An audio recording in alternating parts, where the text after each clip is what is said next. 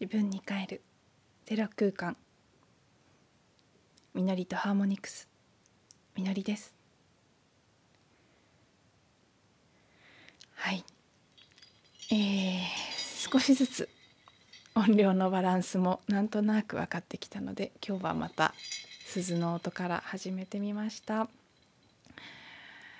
いろいろ試しながら引き続きやっていきたいと思っています。はい。皆さんいかがお過ごしでしょうか？私は今日はなんかしんどかったですね一日。あの、朝朝結構モヤモヤしたものが出てきて。でそれが急にあの、ね私結構浄化のプロセス感情の浄化のプロセスがうわっと起きやすい体質なんですけどそれをキャッチしましてあ来たなっていうのが分かるんです。結構流すタイミングというかねもやもやもやもやと出てきたもの内観していくうちにわっと出てきて流れていく瞬間みたいなものがあるんですけどその瞬間になんかもうとっさに携帯取ってイヤホンつけて音声録音しながら自分のプロセスをやっていったんです。でそれはこの通常の毎日の録音は、ね、できるだけ時間も15分ぐらいに収めるようにできれば10分ぐらいにしたいんですけどねどうしても15分近くなってしまうことが多いですけどまあでもそれでも15分以内になんとか収めてある程度コンパクトにやっていこうとかいろいろ考えながらもやるんですけどその今日のね朝のプロセスの時はもう時間も全く気にせずただただマイクに向かって自分自身のプロセスとしてわっと話すということをしてでだいぶ、ね、涙も流しながらこう話していたんですけどそれで大きな何かが流れていったまあ浄化という意味ではある程度それで一段落したかなっていう感じなんですけど結構その後疲れてしまって眠いしだるいしっていうので一日まだその疲れが抜けきらずにいます。これはね信じる信じない人それぞれありますし人によっては何言ってんだっていう感じかもしれないのでまあまあそういうのあるなってピンとくる方だけ聞いていただければと思うんですけど私はかなり集合的無意識とつながりやすい体質でちょいちょいこういう感じでねわっとこう自分のものでは実はないんですけど集合意識の層から上がってきたものが自分の中を通ってでもちろん通っていく時は自分自身の体験のような感覚で出ていくんですけどね。私を通って流れていってそしてまあ浄化されて成仏というか、えー、帰っていくみたいなことが起きるんですけど今日は結構大きなものを通したな流したなという感じですね。本当にそれだけね、グレートコンジャンクションという風の時代とかも散々騒がれてますけど本当に当時とその翌日のグレートコンジャンクションに向けて急ピッチで古いもの毒出ししてで新しいものを作り上げる破壊と再生が起きる流れが本当にこう日々日々進行しているんだなっていうのを身をもって感じています。はい、なので今日はあの本当は昨日の続きですね。やりたいこととか転職とかを見つけるコツみたいなのを自身の体験から、まあ、なんとなくこう導き出した私なりのこういうの役立つんじゃないかなみたいなのの続編をお届けしようと思っていたんですけどなんかちょっとそういうモードじゃない感じもしつつ。でもまあこれ録音し始めたら意外と楽になってきたなっていうところもあるにはあるんですけど割とね 昨日のテーマって前向きなというか結構元気のいい感じの、ね、やりたいこととか見つけるっていうところだったのでなんかね今日のテンション合ってないなっていう感じもしまして明日にしようかなその話はって。あちなみにあのいい忘れましたけど先ほどのその午前中の大きなものが流れていったプロセスも録音してあるので、えー、とまだちょっと聞き直してないのでねどうすどうしようかなって公開するかどうかあるいはもうほんと自分自身の内側のプロセスとしてそのまま取っておくかまだ決めてないんですけどもしかしたら出すかもしれません。あのさっきお伝えした通り時間とかも気にせずわっと話してるので30分以上になってますし、ね、聞いていただくのもなかなかエネルギーのいる音声かもしれませんけれどももしかしたらどなたかに役立つというかね共鳴する部分もあるかもしれない参考になる部分もあるかもしれないのでちょっと後で聞きながら感じてみて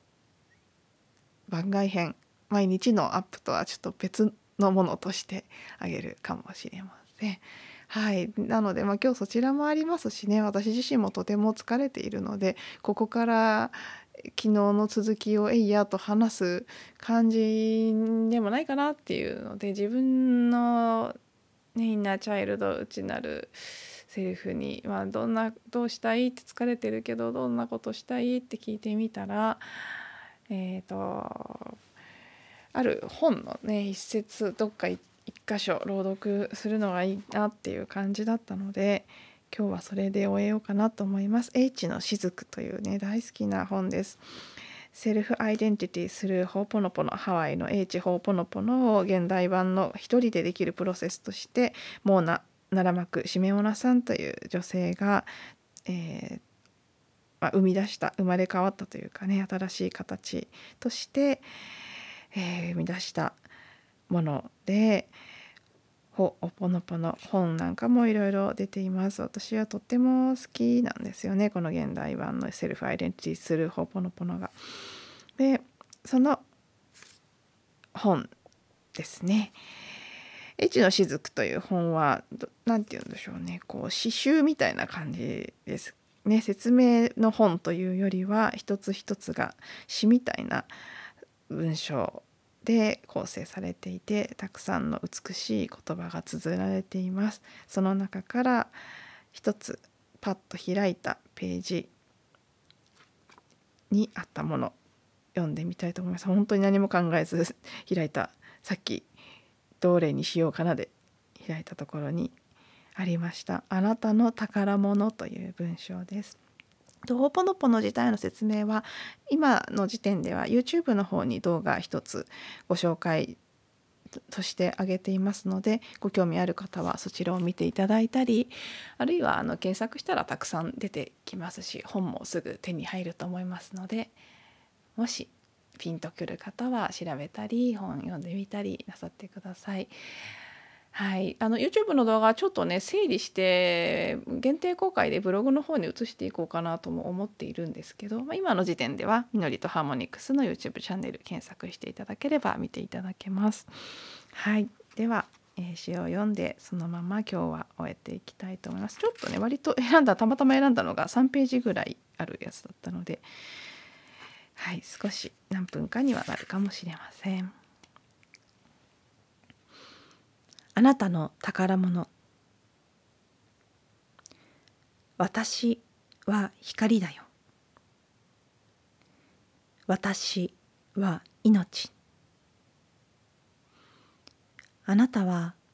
光り輝く私の子。あなたが光を明るく輝かせると。世界が目を覚ますよ。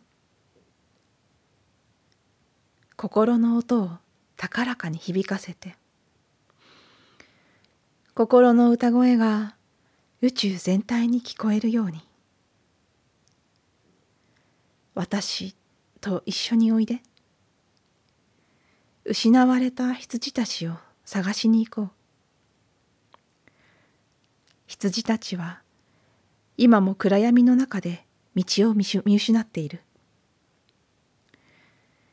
命が絶えかけているよ。絶えるはずのない命をこんなふうにしたのは一体誰なの？外側にある痛みに苦しむはずなんてないのに。選んだのはあなただよ。なぜ苦しみ痛み惨めさを選ぶの？なぜあなたの子供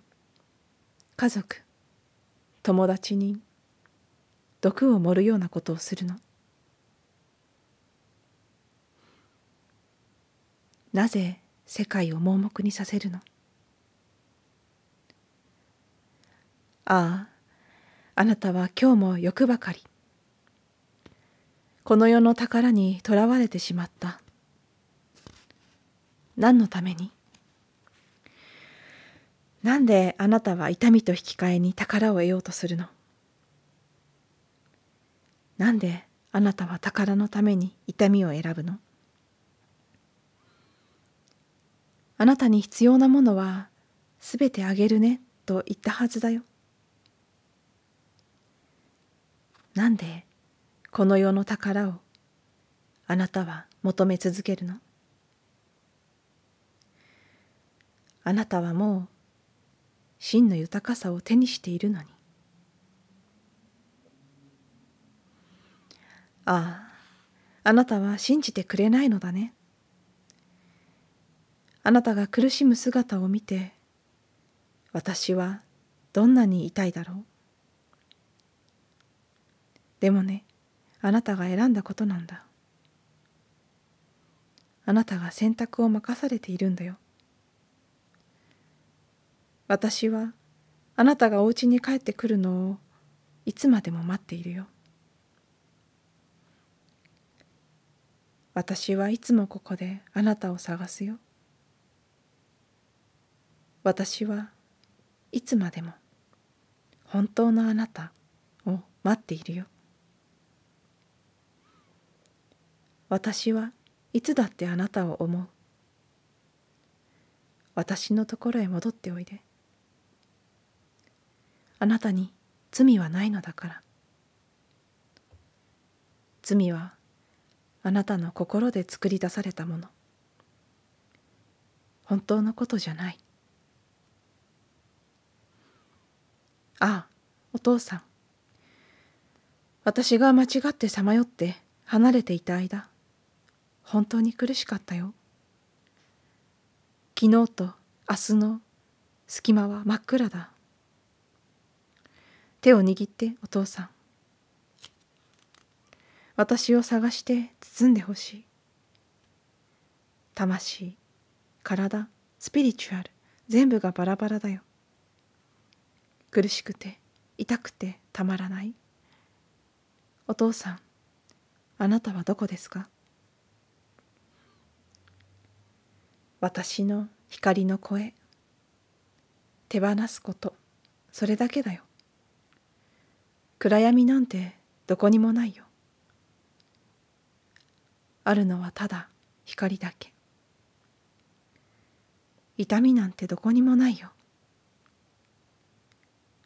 あるのはただ喜びだけ。